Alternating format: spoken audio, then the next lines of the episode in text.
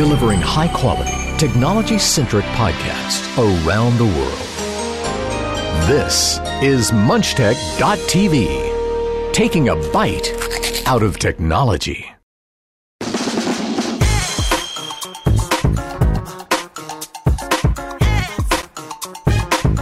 Hello. You're very welcome to episode 513 of the Two Techies for Saturday, August 22nd, 2020. This is the show where we talk about the week's most notable technology stories in around an hour or less with Aaron Fisher and myself, Jimmy Bunting. We come together once a week to discuss, debate, converse, scrutinize, and explore the world of tech. Technology. Technology, yes. On this week's episode, Bill Gates speaks out about tech firms. Apple continues to rattle the cages of developers. And can an algorithm make life changing decisions?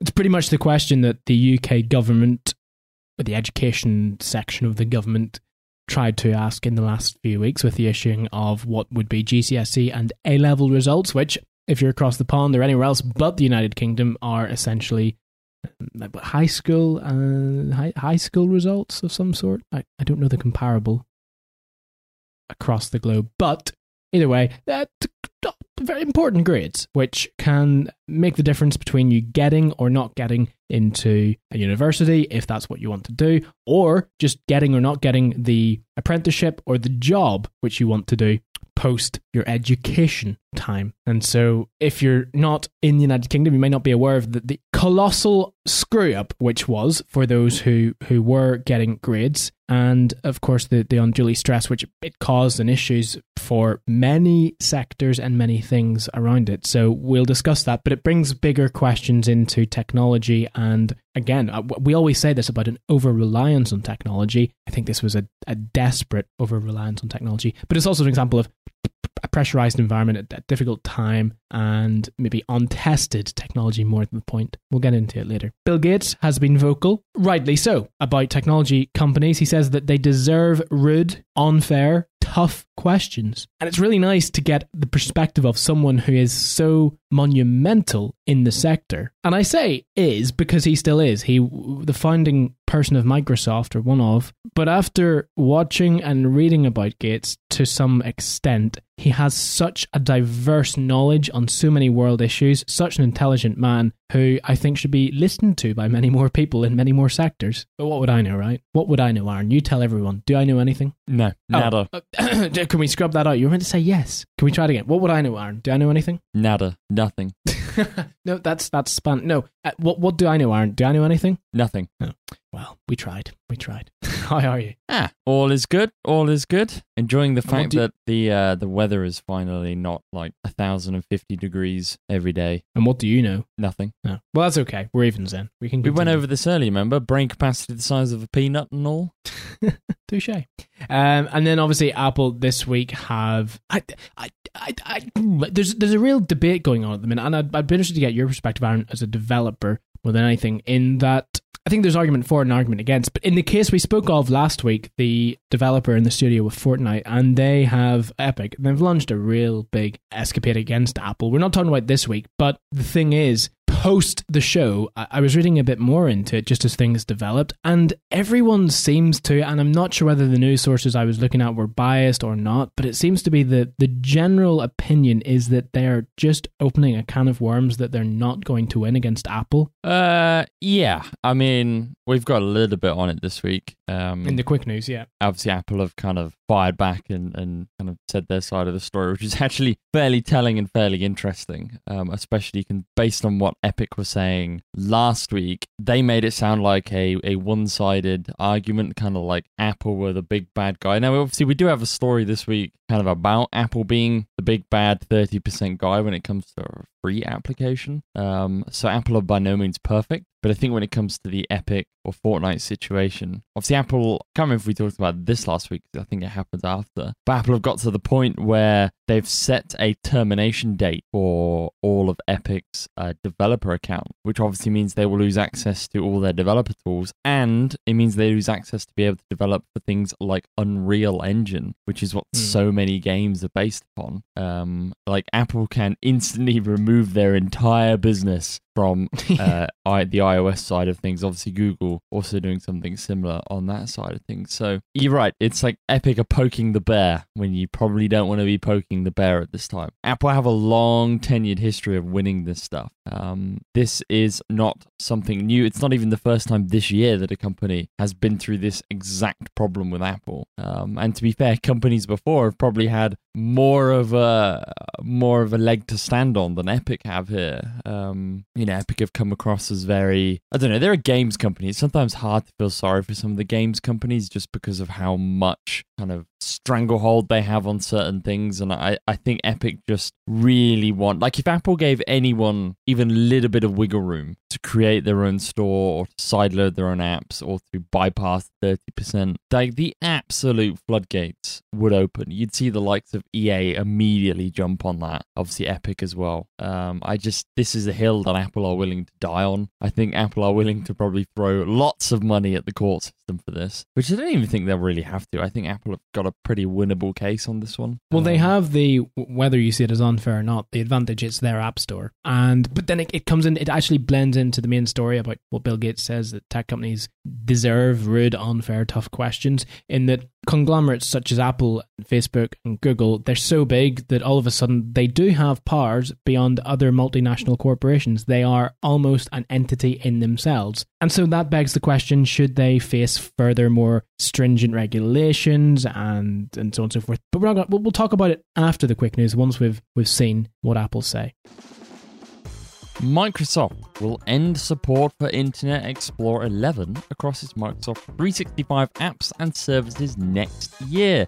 In almost exactly a year, on August the 17th, 2021, Internet Explorer 11 will no longer be supported by Microsoft's online services such as Office 365, OneDrive, Outlook, and more. Microsoft is also ending support for IE 11 with the Microsoft Teams web app later this year, with support ending at the end of November. While it's still going to take some time to pry enterprise users away from Internet Explorer 11, Microsoft is hoping that the new Internet Explorer legacy mode in the Chromium based Microsoft Edge browser will help. It will continue to let businesses access old sites that were specially built for Internet Explorer until Microsoft fully drops support for IE 11 within Windows 10.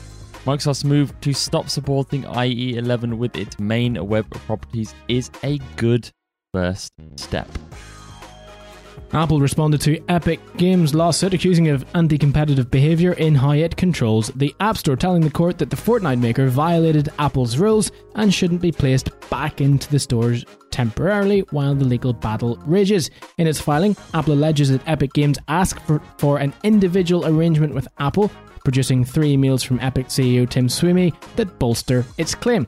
This is Apple's first significant legal response to Epic Games after the dispute between the two companies spilled into the courts. It comes the week after Epic Games released a direct payment mechanism inside Fortnite designed to bypass the App Store's payment system, from which Apple takes a 30% cut.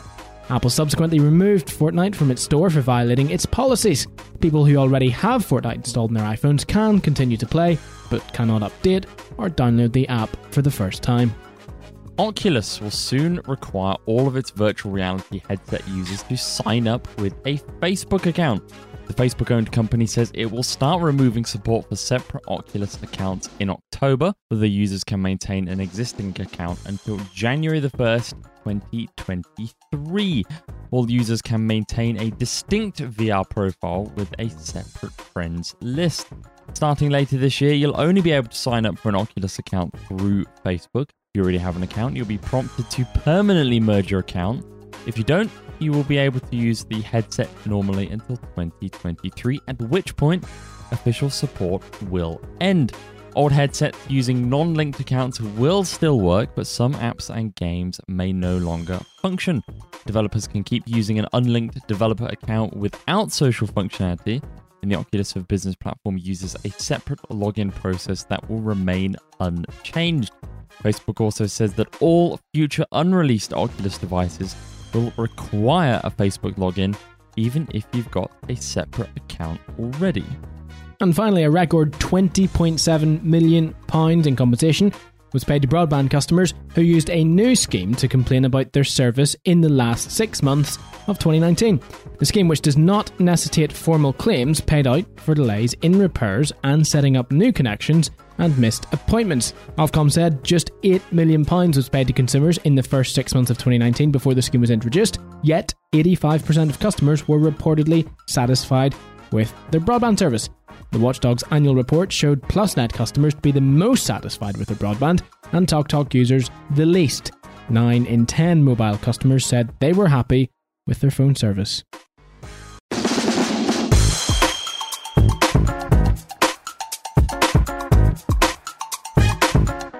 Internet Explorer, Legacy Edge, bye bye. It's like the, the, the thing that just won't go, Internet Explorer. But finally, we have a date, seventeenth of August, twenty twenty one. That's the thing. We don't really have a date. Like this is just Microsoft Well, ending support. support, for Yeah. their services on it. It's like, oh come on, just die already. It's like the Mm. last, like IE11 came out seven, eight years ago. Mm-hmm. Microsoft Edge, even like the early versions of Edge, which are way newer, have been discontinued at this point. It's just Yeah. I don't get why there are still businesses that have things built for IE. If you have things that were specifically built for Internet Explorer, you are a stupid company.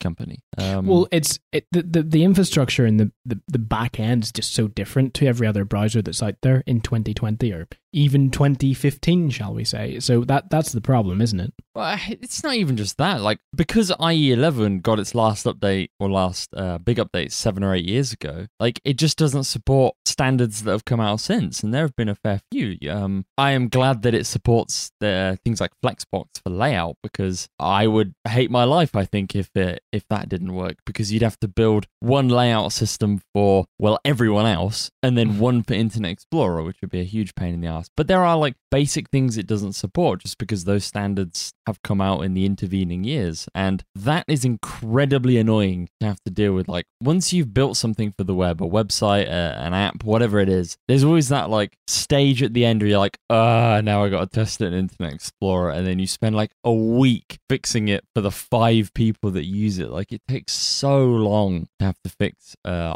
IE just because it's not like it's broken in a, oh yeah, I'll just tweak this or make this a little bit smaller. No, it's broken in a way it's like, well, this is never going to work, or why does it do that, or why doesn't it work, or why am I getting this error? Like, you just, oh, Internet Explorer is such a frustration. Um, 11 is better than it used to be. Um, having, in the days when we had to support like 6, 7, 8, 9, 10, that was even worse just because everything didn't work. You, you, you're 100% spot on there saying the back end infrastructure is so much different. Microsoft had their own way of doing things. Um, you know, they uh, they they didn't conform to the uh, the web standards. They uh, they wanted to create their own web non-standards. Um, but yeah, I mean, I'm kind of rejoicing, but as it says, uh, as the article says, it will take a long time to pry enterprise customers away. So, yay! Whilst it's a, a shift in the right direction, it's almost one step forward and two back. Yeah, it's a, a long battle.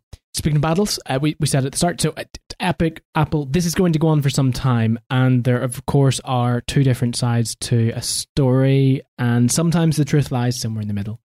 In this case, I, I guess the, the, the strength that Apple have here in this case is that it's their app store. However, the opposing argument is, well, Apple are so big and have such a monopoly on a market, or sorry, duopoly, I should say, because there's Samsung and Apple, or not even Samsung and Apple, there's iOS and Android. Sorry, we should really, we'll, we'll not worry about the manufacturers, worry about the platform that each device is on. So there's iOS and Android, and beyond that, market shares are very small in any other competing software platform or mobile. And so the responsibility uh, almost lies with Google and Apple to ensure that the platform is not, not using anything to an unfair advantage. But at the same time, Apple have the excuse that what they're doing is for security. And that's a very strong excuse in 2020 if it's for the right reasons. And whether or not Apple are doing it for the right reasons, be be real, Aaron. Uh, make make no mistake. Apple 100% want to get that 30%. Of course they do. That's why they charge it. Uh, Otherwise, they would say we're not going to charge anything, but you must use our payment system, which might be a, a different and more valid argument. But they take a 30% cut. And you could say that the reason they do that is to help run the platform and ensure that, that there's substantial infrastructure in the background running to ensure that, that the systems in place are kept up to date and they're not vulnerable to attack and everything's nice and airy fairy. Or you could say they're just being greedy.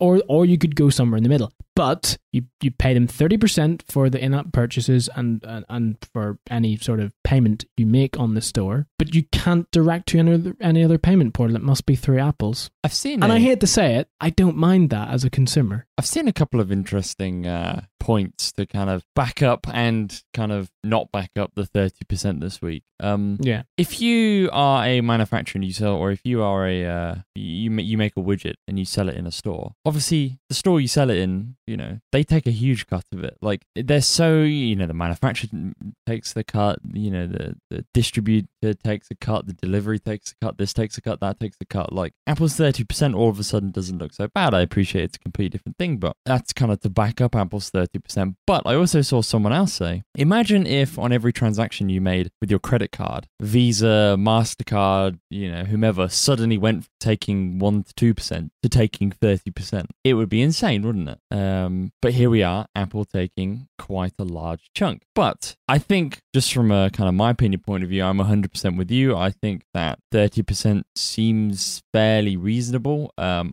I I understand developers' frustration, but I also think you've got to look at it from a user's point of view. That we're sitting here going, I don't want to have every app suddenly be able to design its own payment system to bypass the 30% because right now you know that buying something through an in-app purchase it is handled securely as you said using apple's platform which is like that's probably more of a reason or like one of the things i factor into a sale these days is who the payment provider is you know if you go to an e-commerce store online and you can't use something like paypal your only option is to, to type your credit card number into their website you think twice about that type of thing Yeah. um, if you see PayPal, knowing full well that PayPal are obviously going to take a cut off the top all of a sudden, but if you see PayPal, it's something that go makes you go, oh, okay, I will buy this, I'll buy this widget. I think it, the Mm. same applies to um, the Google Store or the Play Store and the Apple App Store as well. Um, seeing that both Google and Apple can control your in-app purchases and your payment method means that your credit card is is you know Apple are worth what 2 trillion 2.1 trillion this week? Like I'd much rather trust uh, a company like that to hold on to my data than a company like Epic or EA or insert any small app brand here um I'd rather you almost have one point of failure as opposed to like 600 points of failure Uh, It's yeah, it's it's a it's it's accountability exactly, and as you said, what- you'd rather have no.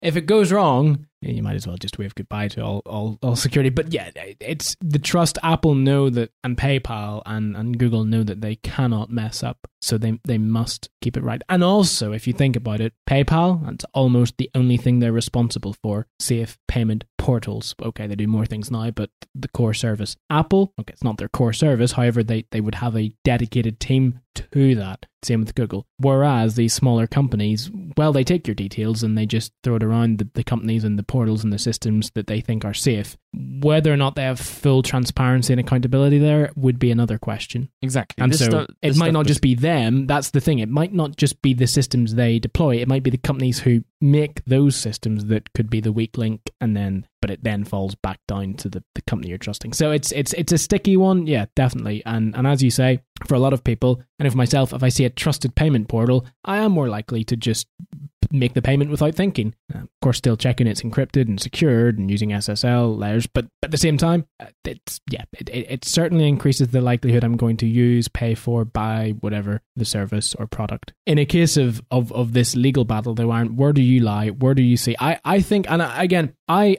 I always try to be cautious on the show that not just talking for Apple because I think they're a big company. As Bill Gates said, we're going back to it again this week. Tech companies need and deserve rude, unfair, tough questions. So I agree, and I think Apple are one of those companies. But I think it's hard to argue with the, the argument they have that they don't do it to be anti-competitive. They don't control the payment to be the big company that has full control. They do it from a security point. I, I think I kind of I get that, and I I'm I'm fine with that. What what what way? Where do you stand? Think kind of to I totally agree. Um, I think that the story we're going to talk about later with WordPress and Apple, different matter, um, comes off a similar basis. But I think the Epic versus Apple story is very much like this is a system that is very much in place for user security, user privacy. Yes, Apple get 30% off of it. Yes, you know, we can talk about that number all we like. Is 30% too much? What? But it, like, that's the rule that everyone plays by. Epic weren't singled out and Apple, you know, suddenly decided to like make them twice as much as everyone else. It's like these are the rules rules everyone plays by. You emailing Apple, I, I believe it was like um, Phil Schiller. Like I read this week, it was like an email at 2 a.m. to Phil Schiller, Epic CEO, was asking for some kind of uh,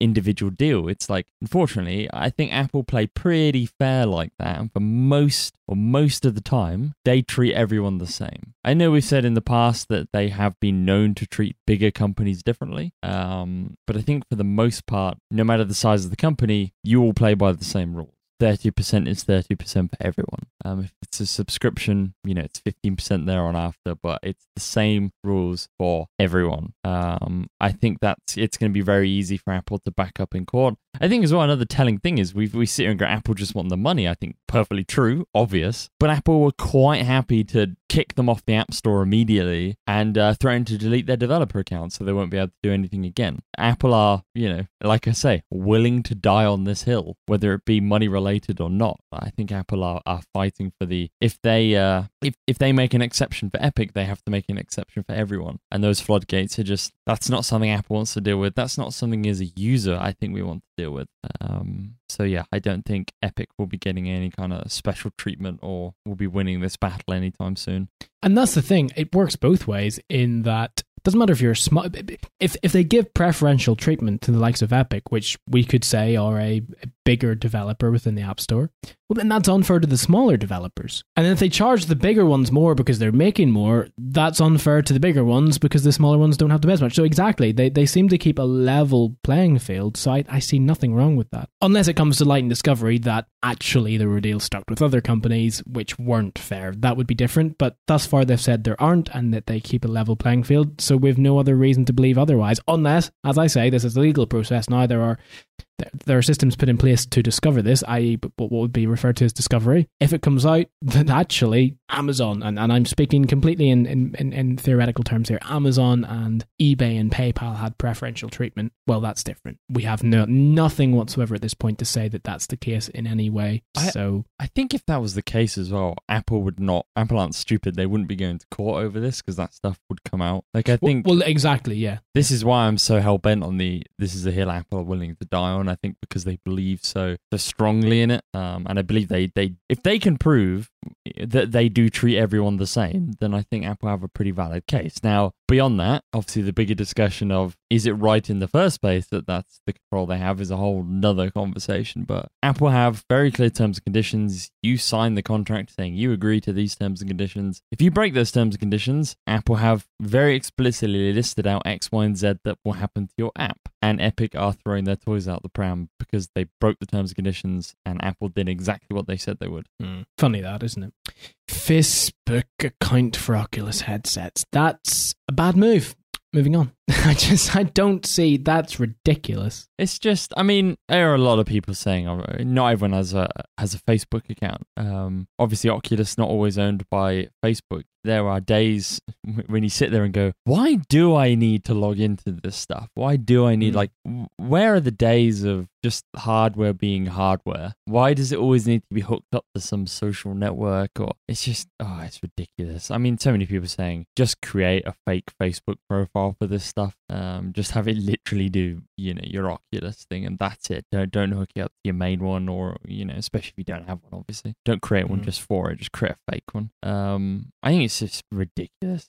I mean, this is gonna. A lot of people already put off from buying Oculus products ever since they've been bought over by Facebook for the umpteen bajillion legitimate reasons that Facebook have given us over the years to be dubious of them. Um, I think this is really not going to help any further. Um, obviously, no. if you're an existing user, you've got another couple years. But if you're buying a new product, you are totally screwed over into using Facebook. Seriously, just go look at HTC Vive or any of the many others that don't do this kind of stupid thing. Um, I think this is a completely dumb move on Facebook's behalf. Um, but that's Completely. Facebook for you. Yeah, yeah. I, I would dread to think what the and I, I can't speak for any other nation, but the UK's infrastructure would be like without Ofcom, and I mean digital infrastructure in this case, because they do make a difference, and we've said this all along, even from the from the, the beginning of this show, from its infancy, we have always talked about what Ofcom have done, and if you're not aware, across the, the sea, across the pond, across the globe, Ofcom are the, the UK's regulator for these type of things. 20.7 million pounds in compensation in the second half of 2019, the last 6 months for those who complained about their service, their broadband service that is, i.e. you're promising me at this speed I'm not getting it, you're promising me XYZ I'm not not getting it. And you, you could argue why is that important? And sometimes I think if you take a step back and you compare and contrast, you realize it is important and it and, and, the importance of why having someone independent, unbiased, and completely away from the industry to regulate it is is necessary. So if we go into a shop, if if you or I or anyone joining us, Aaron, were to purchase a product, it's covered by what was the Sale of Goods Act, what is now the Consumer Rights Act 2015 in the UK anyway. And there are certain stipulations within the Consumer Rights Act it's it's quite in depth and there are different sections and there are clauses so we'll not go into it but essentially what you buy must be of satisfactory quality as described fit for purpose and last a reasonable amount of time. Now the question is what's reasonable, and that is always open to interpretation. So if you, if if you or I, so this is this is funny actually. We'll bring in the AirPod Pros argument here. This, if if anyone's listening, get a drink. You're in for a rant. So you and I, Aaron, buy AirPod Pros. We pay short of £250 for the product for a set of earphones. And less than a year later, one or both of those earphones develops a fault. Sounds familiar, doesn't it? Does that ring a bell? It does. Yeah. But the point is, is that reasonable? Did our products last a satisfactory amount of time? Well, I would say no. And I'm sure you would too, Aaron. And I'm sure everyone else would. I would hardly say uh, six months is reasonable in anyone's eyes. Exactly. No, that's because we paid £250. Now, I'm not saying that if you pay more, the product should work. What I'm saying is, if you pay more, there is a stipulated case that the product should last a bit longer. In some cases, it's it's always open for interpretation, and this is why it's so grey. It's it's not yes or no, one or zero. It's it's not binary. It's somewhere in the middle. Now, on the same vein, if you and I go online and bought a really affordable um, or cheap or whatever you want to call it, I, I, hate using descriptive words in this case because it's all again it's open to interpretation. But we buy a set of earphones for uh, what? What could you get a really, really, really cheap? And I, I mean non-branded on eBay. Say what would eight, nine, ten pounds for a really cheap pair of earphones be possible? It would, wouldn't it? If even. Exactly. So a really cheap pair of earphones. And they lasted a year and then they just give up. All of a sudden the argument's very different. And that's just because of the price paid. So the point of my of, of this part of the argument is that cost and service level and the description and the agreement and the expectation will dictate whether or not you have an argument under what is the Consumer Rights Act. And I say the Consumer Rights Act because there was there was the Sale of Goods Act 1998. That is now the Consumer Rights Act 2015. But there was also the Sale of Services Act, and I think it was 1998 as well. I could be wrong. But the Consumer Rights Act encapsulates it all. It it's part of the sale of goods. It's part of um, sale of services, and it encapsulates another uh, bunch of acts uh, that consolidate existing consumer protection law legislation. And it also gives a number of new rights and, and, remedies as well because a lot has happened from 1998 to 2015 in that we use online a lot more. So this is really quite interesting because when you purchase broadband when you when you well you buy broadband but you buy a service you don't buy a product. But a service should have the same expectation as a product. If if we go into a shop and we buy a a drink and it says that the bottle we buy a, a, drink of two liters and if there was only 700 milliliters in that bottle well that would be false advertising and that's illegal in a very basic term. It's illegal because they've said we're getting two liters but we just got 700 but we paid for two because it was advertised as two and so we have a case but it's a bit more difficult to argue when the product is dynamic fluid constantly changing and isn't measurable in the same way because broadband speeds have well they will fluctuate based on capacity based on demand time of day xyz abc there's so many different variables that will result in your broadband speed changing or fluctuating at, at given points. So the regulator when when broadband became the the thing broadband companies were very quick in saying speeds of 50 meg at the time. And there's little asterisk and then in the tiny, tiny small print, it said up to. And then in the, the, the, the terms and conditions, it says sometimes we will not be able to provide, provide your up to speed at any given time. This is because of X, Y, Z, ABC, yada, yada, yada. And the regulator said, whoa, hold on a minute. this is no, no, no, no, no. You, you don't do that because that's false advertising. In the same way that buying the, the two liter and only getting 700, you can't say to someone, we'll give you 50 meg and never give them 50 meg. And so the wording, the regulation, and the oversight of the service delivery of broadband has been much more regulated in recent times. And it is okay for a broadband company to say you will get up to, and we'll say 50 for argument's sake, say up to 50, and say that w- there may be times when we can't deliver this, but we will do our best, and 80% of the time we guarantee you will but it's still difficult for a consumer to monitor unless you have a constant monitoring system. And I'm sure Aaron would be able to develop you one if you need that. But if you need something to monitor, then that's not really the consumer couldn't or shouldn't be expected to do that. So even then, the broadband companies have one up because how does a consumer prove that, well, it was only 75% of the time I had the speech you said I would. You, you, you made a promise that I would get it 80%, so I'm now entitled to compensation. That's so hard to prove. It's such a difficult thing to do. So the regulator is aware of that, and the regulator has essentially said, well, sale of service is exactly the same as sale of goods. It's Consumer Rights Act. There are laws surrounding this that you, if you pay X for a product and the, the, the, the provider says you will get this, you should get that most of the time. And of course, there are reasons why you will have downtime. There are reasons why your speeds will fall at certain given times, and that's fine. But when it becomes a normal occurrence, that's when the issue arises. And clearly, it is a problem. £20.7 million in compensation in the last six months of 2019. And that's when the scheme came in. Only £8 million paid in the first half when it wasn't. That's crazy. And it just goes to show, Aaron, that consumers are aware of the issue, but they didn't have the right steps and resources to do anything about it because it's so hard to prove. I mean, even with the, the, the right technologies, even if you set up a, a, a small amount of script or code to monitor what your down and upstream speeds were, if you take that that data to your broadband provider, they're going to say, well, where's the validity in that? How do we know you didn't just make that up? It's an endless battle, isn't it? Yeah. Um, not getting uh, advertised broadband speeds, I know something we've obviously spoken about for, for so many years, and it is nice yeah. to finally have something where you can go, ha, look. Since the inception of the show, and, and even before that. But it is more out there now. It is a, a, a but it's always been a big issue, but it is a more registered issue, and there are now further steps to take to fix the problems you may face. So definitely, if you think, if especially if you're in the UK, if you think that you are, are, are sort of paying for something you're not getting, follow it up. Make those those inquiries because clearly the system is in place. The compensation or some compensation scheme is working, and and companies shouldn't be allowed to get away with it. As Bill Gates said, tech companies deserve rude, unfair, tough questions. He believes that they deserve the kind of scrutiny they got during the congressional hearings last month, and that the late Steve Jobs was a genius, what he also said.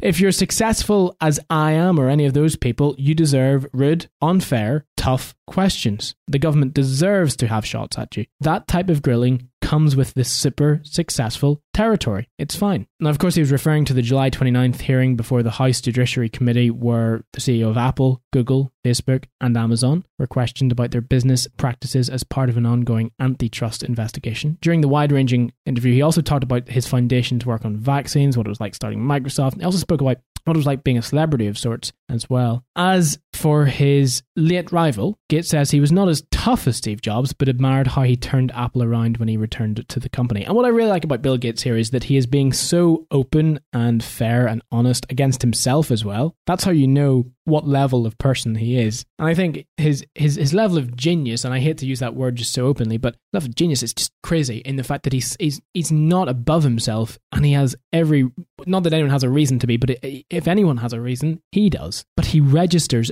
I, I kind of feel that, and, and correct me if I'm wrong here, and I kind of feel that during the antitrust investigation, some I'm not going to say who, or but but some of the CEOs and some of those involved just looked and sounded like they felt they didn't have to be there. They felt as if they were above it, that there was that they should just be trusted, and that there's no that, that, that their, their their feelings were hurt essentially. Professional bullet dodging, I think, is why uh, just yeah. once described that hearing as it was it was awful, awful to watch. Yeah, exactly. And if that was Bill Gates sitting, not for the fact I think I think some of them took it personally because it, it looked as if there was an attack on them when it really wasn't. They are the corporation at that point. They're representing a huge, and especially when you put the four together, a huge concern, which accounts for so much of the world's GDP, the world's economy, the flow of money, the flow of information. It's only right to expect that you're going to face some sort of questions. In fact, if anything, I think that the, the line of questioning was quite lenient when you think about what these companies are doing and processing and the information they have, the power they have. So why did they take it so personally? And clearly here Bill Gates is saying, well, that's that's just that that's territorial. That comes with it. You should expect to be questioned to that level and beyond. And I completely agree with him. I I, I completely 100% agree. I think whilst I agree, I think it is definitely a mindset thing. I think we've we've been proved through time and time again of just how much of a how different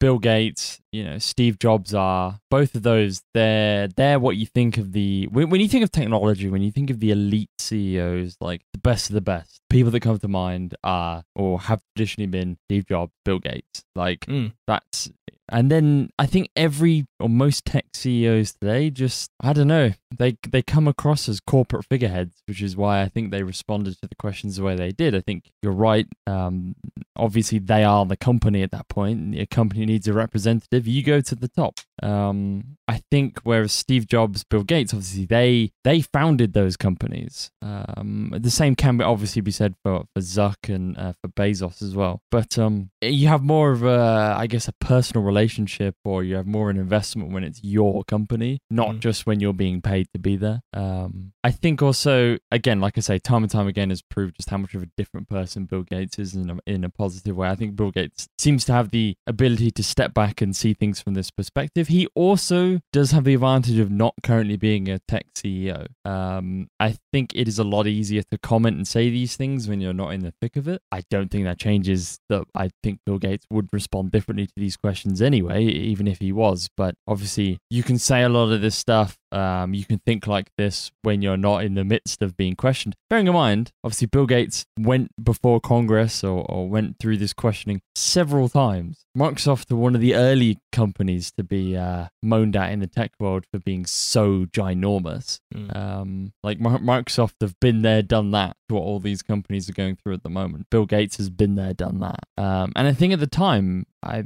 Bill Gates, his the way he answered a lot of the questions kind of came across similar to how a lot of the current guys are answering the questions. Obviously, this is going back like 10, 15 years, but that's what I'm saying. It's it's easier to kind of say these things now than to do these things, I think.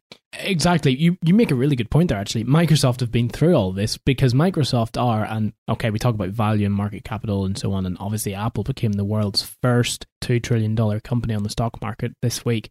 But Microsoft were, still are, one of the biggest tech companies in the world, one of the most ubiquitous, and maybe some more so now in the fact that they have so many business to business relations. I'm not just talking about consumer offerings. We have to remember the market doesn't just specifically consist and exist because of consumers. There is a very big market where businesses use technology, and Microsoft, along with IBM, have a massive share in that. And so, okay, the information they process may be slightly different in terms of nature, but they still process a lot of information and they still have a lot of power and a lot of hold if they want it. So they still need to act responsibly. And that wasn't the case just when Bill Gates left. This was the case when Bill Gates was there. And so he knows the responsibilities, he knows the, the rules and regulations that they, they follow or have to, and the ethics they have to as well. Okay, yes, he's out of it to, to the most extent. But, uh, sorry, he's out of it to the most extent. And, and obviously, as you said, Aaron, when you look at it from a different perspective, when you're out of something, you're not in it, and you're not as protective, then that, that could mean that you spark a different response. But I still think I still think if Bill Gates were in, in Microsoft um, to CEO or to um, a director level today, he, he would, would say the same thing. I think yeah. his approach would be very different. I think today he would. Obviously, we we saw how the answers went when Microsoft went through this first time. Um, but yeah, I think uh, that's what I'm saying. I, I think that's why I think that Bill Gates, Steve Jobs, they were are just a different category of people. Mm scary nonetheless, isn't it? That such powerful companies are being run by such na- can I say narrow-minded? Because I, I kind of feel as if that's what it is. The the the entitled mindset. I genuinely believe when I watched the questioning from from Congress and from from the Judiciary Committee that they just felt they didn't have to be there. They felt they were beyond that. That it was almost not a joke, but unnecessary. I think Is that am I am I over am I overthinking the, the whole thing, or is that is there something there, Aaron, to you? meh. I think probably overthinking how like that judiciary hearing is such a tiny part of what's going on. It is, Like, yeah, it that's is, but why- I think I think it's a, a micro scale or a a small example on a bigger scale of what's happening. Like that's that- why they threw a question at them, gave them two seconds to answer it, and the next question. Um, Mhm. But I think as well, like they were getting some tough questions, obviously, and I obviously don't know how well prepared they are, what kind of questions they're going to get beforehand. But these people, if they say the wrong thing, like the whole point in that thing is to catch people out. Like those CEOs, they're going to give bland, boring answers. You know, they've had media training like just forever, legal Mhm. training, media training, whatever. They're not going to say anything juicy. They're not going to say anything controversial. They're just they're there on a formality almost at that point. Like the investigation had been going on for such a long time before, behind closed doors. Um, I think you know the questions they got were perfectly reasonable. I think um, some of the answers were okay. I think probably hearing from more. Um, so I think uh, Satya Nadella of Google and obviously Zuck of Facebook, their answers felt a little bit like I don't know. They they were they'd make great politicians. They responded to a different question as to what they were asked. Um, they managed to turn it around every time. Uh, Bezos and Cook, I think, seemed to do all right. Um, I uh, yeah, I, I wouldn't read too much into how they responded to that. I don't think it, it changes kind of anything at this point. I don't know. Well, I, I do because I, I get what you're saying. In in the responses, you couldn't expect anything different because they didn't want to put their foot in it. But at the same time, and, and, and no one was saying what way they had to answer the question, so you would only expect the standard PR response. But at the same time, I think it just states and owns to the fact that this is how they approach all of the, the situations on a bigger scale. So, the, as you say, it was a tiny example of a, a bigger problem. But I think that's the same way they approach it. They just they what they say is what they believe but it's not always the case. Sometimes it is, sometimes it's not. Alas, uh, so, so somewhat similarly, a bit, bit of another argument this week with Apple. Surprise, surprise! That WordPress, the founder claims that they cut off updates to his completely free app because it wants thirty percent. Aaron, So this is something that I think in this kind of cropped up in the past few days. Apple have, I believe, since apologized for it, um, which obviously doesn't make it any better. WordPress. Everyone knows who WordPress is. They're not some small time uh, CMS maker or small time startup that no one's ever heard of. WordPress Hmm. are massive. Um, and WordPress obviously have two systems. WordPress have WordPress.org and WordPress.com. Gets a little bit confusing for, for people who don't know the difference, but WordPress.org is probably more the WordPress you think of. It's the open source or relatively open source um, CMS that anyone can download, install anywhere. It powers like 30 to 40% of the web. Like, it's insane. WordPress.com is a very similar thing, but it's all hosted within WordPress's servers. So it's a bit more like what Tumblr used to be as opposed to what WordPress.org is. You pay for it. There are free accounts, but essentially you pay for it. Um, you, you pay a subscription and you get a domain and a CMS and, and you're away. They handle the rest of it for you. And that's kind of where the tricky bit has come from. So the WordPress app on iOS will work with both .org and .com. You can connect if you have your own .org website or your own WordPress website that you host, you can connect it to that. If you have a WordPress.com blog that you is either free or you pay for, um, you can connect it to that as well. WordPress don't have any in-app purchases. I don't believe they allow people to buy subscriptions for WordPress.com within the app, which is that's where the confusion began, I think, from Apple's point of view. Uh, WordPress founding developer Matt Mullenweg is accusing Apple of cutting off the ability to update the app until or unless he adds in app purchases to the most valuable company in the world can extract its 30% cut of the money. Uh, Matt Mullenweg tweeted uh, just this week Heads up on why WordPress for iOS updates have been absent. We were locked out by the App Store. To be able to ship updates and bug fixes again, we had to commit to support in app purchases for .com plans. I know why this is problematic. Open to suggestions. He was uh, calling out on Twitter for people to basically help. Um, here's the thing though the WordPress app on iOS doesn't actually sell anything. A lot of people checked. The app, app simply lets you make websites for free. Uh, there isn't even an option to buy a unique .com or even .blog domain name from the iPhone and iPad app. It simply assigns you a free WordPress domain and three gigabytes of space. Um, to be clear, the app doesn't sell anything, and why would it? It's an open source project. Apple is requiring the addition of functionality that has no plausible reason to exist. Uh, Apple have since admitted that it is involved, reminding us that in app purchases are required whenever apps allow users to access content subscriptions or features they have acquired in your app on other platforms or your website. But again, the WordPress app doesn't sell anything itself. And it sounds like you can't do anything special with anything you've purchased from, from WordPress.com from the app either. This is the whole story that kind of blown up. Obviously, this has got more traction based on the saga that Apple are going through for a very similar issue with Epic, um, which we obviously spoke about early. I'm pretty sure that since this has all come out, Apple have uh, released um, WordPress's developer, uh, their developer account, Apple have decided to kind of drop this um, because it's such a stupid thing. It's like WordPress, how can you take 30% of zero? Pretty difficult. Um, obviously, there are, I think, when you like go through it super legally, I imagine if you read it word for word, there is technically a, a violation of the rules, but WordPress kind of really managed to, to skirt that almost through the fact that that app is simply just a viewer for everything, free or paid. It doesn't do anything special based on any tier. You can't buy anything within the app. Everything is just, it's a viewer and an editor for free and for paid. It does everything the same. Nothing is locked or unlocked based on what subscription you have or what service you connect it to.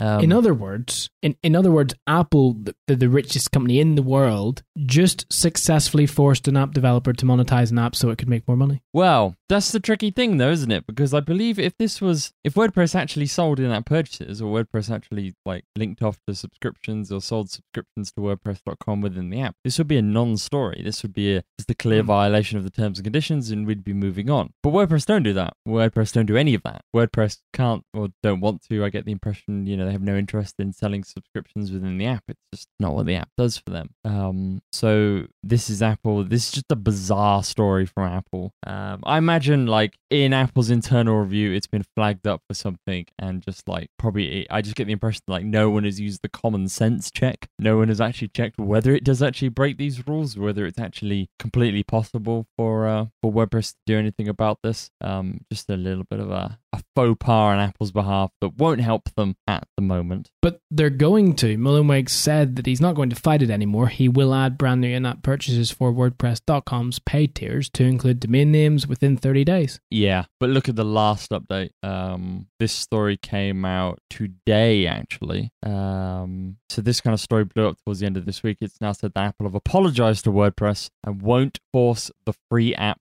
to add purchases after all, saying we apologize for any confusion that we have caused. Apple's full statement reads. We hmm. believe the issue with the WordPress app has been resolved since the developer removed the display of their service payment options from the app. It is now a free standalone app and does not have to offer in-app purchases. We've informed the developer and apologized for any confusion that we have caused. Apple have this very strong thing on. Um, I think there are a few categories that are okay with doing this. I think if you're like a business to business app, um, obviously in-app purchases aren't the way you you sell things, so it would be entirely impossible. Um, Apple have a kind of a different set of rules for that, but this is obviously a business to consumer app. Um, even if you can't buy a subscription through the app, this is something that Spotify used to fall foul of. If you even link off to where a user can buy subscription, if you have like the mere suggestion of, oh, go to WordPress.com to purchase your plan and come back, um, Apple will not like you for that as well. That's Question. All, ooh, all right, if... all right, Dwight Schrute.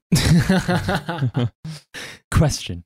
Be- beets or battle? No, okay. Bears. Do you th- beets d- Battlestar Galactica? Sorry. Do you think if this hadn't have blown up as it did in the media, Apple would have reverted? Because I don't. Um, a I lot don't. of people have said that about so many of these things. Um, the same was, uh, story was true for Hey, the email client. Obviously, until uh, DHH uh, kicked off on Twitter, his pretty big following. It's like how much of this uh, kind of public spat um, has only occurred because you know so much publicity, so many news sites have picked it up. I think you're right. Had had no one said anything about this, bearing in mind this whole story was picked up off the back that Matt Mullenweg was basically asking for help. I don't think think he was trying to cause a huge stir. Um, he was basically asking for, for suggestions on, on people who've been through this before, and it then got picked up as a story. Um, mm. I I would be really keen to hear from some independent developers who have been through a similar thing but haven't been able to get the media attention. Do Apple resolve it the same way? Um, obviously, privately. Um, it, does it take longer? Is it quicker? Like, how does it work? Um, I'd be really interested to hear from people who've been through this without The Verge and whatnot picking it up. Yeah, and how, how it would have transitioned. 100%. I agree. We'll never know, but I have my suspicions. We'll leave it there. Can an algorithm dictate how intelligent or how able you are to complete an exam, Aaron? That's a question. What's your initial response? Yes or no? A really interesting time at the moment, isn't it, with algorithms? Mm. I, uh, I I enjoyed reading this article because obviously, I think as you said at the beginning of the show, this country is currently, you know, algorithm. The word algorithm is at the forefront of all our minds because of uh, test results. Obviously, with students being unable to uh, sit their GCSEs and A levels and whatnot, what do you do? Um, every, life has to move on. The years have to move on. You can't just go, oh, we'll pretend this year never happened and do it again next year. Yeah. So there had to be an alternative. Obviously, this virus has also been going on for so long that so much of the build-up uh, didn't happen. I know a lot of people didn't, you know, they didn't have mock exams and whatnot because you know, it was months and months not having this stuff. Um, so the governments, I think, were a little bit between a rock and a hard place um, between how they they award the results. Do they go off um, teachers' predicted grades. I don't know how it works in other parts of the world, but for, for many schools over here, or for, for many systems over here, sorry, um, you go through the majority of each year and you have a predicted grade that the teacher thinks you will achieve in that subject. Which can sometimes come from a mixture of previous test results teacher's inception and thought on the student, and also a an aptitude test which some schools employ at the start of the year to to predict those grades and it it's to do with you know cognitive ability and and information processing maths english ability so on and so forth and it probably well i would say it does use an algorithm to match up your ability in those test situations and then it, it compares to back data of okay student a got similar in this and similar in that, and they did that subject and they got a B. So you will get a B in that, and, and that to some extent. But the problem is, it's not it's not exclusive. It's not one hundred percent right. It's a guess. It's an algorithm. At the very best, it's not factually one hundred percent right. So just sorry, Aaron, just had to put that in. Yeah, I mean, we we did something similar. Well, I did something yeah. similar. I know when I entered secondary school, I had CATS. Was it? I forget what it was called. Um, which is obviously you know this is six months after sitting your end of junior school, primary school exams um,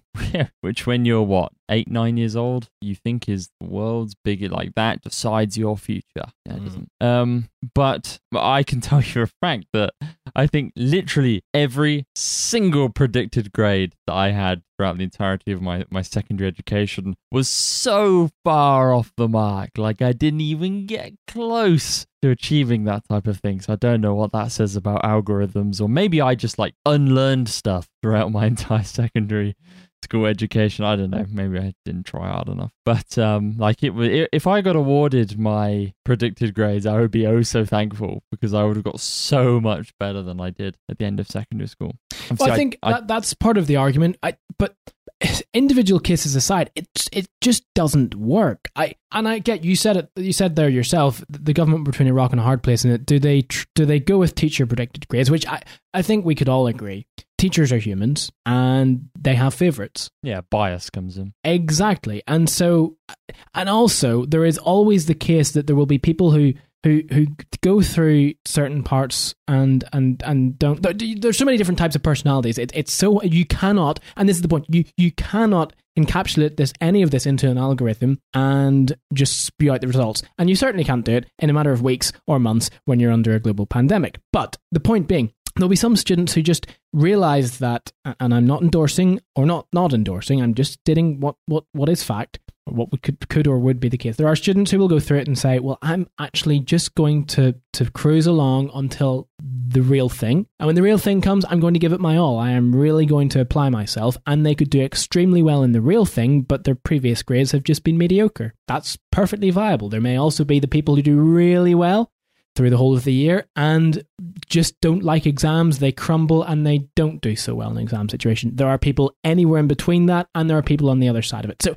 it, it, it's virtually impossible to apply any algorithm or even apply your own idea of someone and say this is what they will get, they will or will not get. But the government had had to do something, and so they they decided at the start with A levels, which would would be the first set of results to come out, which subsequently are the for, for anyone who's not aware, A levels would be after GCSEs in terms of sit sitting. They are uh, two years after you get your GCSE results, you, you do your final uh, A two, and so they come out first, and then the GCSE results typically come out a week later. And so the A level results came out based on algorithms, and the general trend was people just did not. The, the results were just so wrong for so many people, and they they feel that they uh, rightly, I'm sure, felt they were cheated out of places in university or on courses elsewhere or for employment offers they had, which were based off jobs, whatever they chose to do post education, whether that was even further education or not.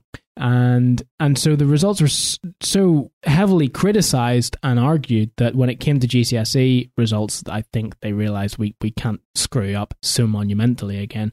And so they just completely reverted to teachers' predicted grades. And then they made the decision they were going to do that with A level as well. So essentially, the, the algorithm got thrown out of the window. And I kind of agree with that.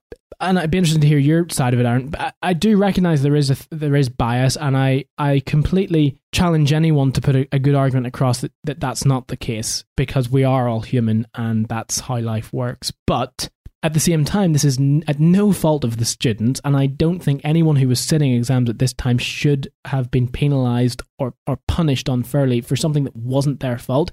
And giving someone a grade that, that is complete guesswork is is kind of doing that. At the same time, the teachers, to some extent it is guesswork but but there is that human element understanding the person understanding how they've performed their personality. Do, do they have a good work ethic? So there's so many different variables and, and things behind it. So that's the backstory. The backstory is quite long but then it goes I, on to algorithm. Aaron? I was thinking the other day as well it's like what bias implications does this have in the future? Like we all mm. know that the pandemic happened in 2020 if we saw that if we see on people's uh, resumes or cvs that their education ends in 2020 and you look at their grades it's like do you have that slight tinge of is that actually you know are those grades accurate? Is that is that what they got? Or is that just you know made up I, I would like to think that's not the case and that again it's it's not if, if that were you or I we, we don't choose when when we're going to be born and we don't choose subsequently when we sit these exams you just have to accept this was the, the, the best solution in a worse situation. Um, wasn't 100% foolproof, and it will never be as accurate as just sitting the exams and having them marked. But even at that, having an exam marked as I'm sure any student will know, that sometimes uh, you get a result, you weren't expecting it, you have it remarked, and your grade goes up. It's it, that that's the thing. It's always open to interpretation. It just depends how how much interpretation. But I, the question here, we'll, we'll forget about the teacher. So we've we've described the backstory. That is essentially the story in a nutshell. Of course, there's more to it than that, but but it is the the, the, the summary. So the next question would be. Um, was it right in the first place to try and employ an algorithm to do this? Was a computer capable of, of, of such a mammoth task and if not, does that spell that computers might just not have? I mean, rubbish in, rubbish out, right? Is essentially how a computer works anyway. It's only as smart as the person who programs it. And there is the argument put forward that's coming through the woodwork that the algorithm that was chosen, the people who were using the algorithm and putting it into the computer didn't actually even know what it meant. And if that is the case, then there is no hope for anyone, really. But is is this a good stated case of a computer messing up when a human wouldn't, Aaron? Is it a case of over reliance on technology? Well, I think I mean, we're using algorithms at the minute to model this whole virus and try and, and show how it's going to infect or not, or spread or not spread, or where we're at, how we're doing, and so on and so forth. Are we over analyzing everything in some respects due to what the, the, the, the, the information we can process and sometimes losing sight of the actual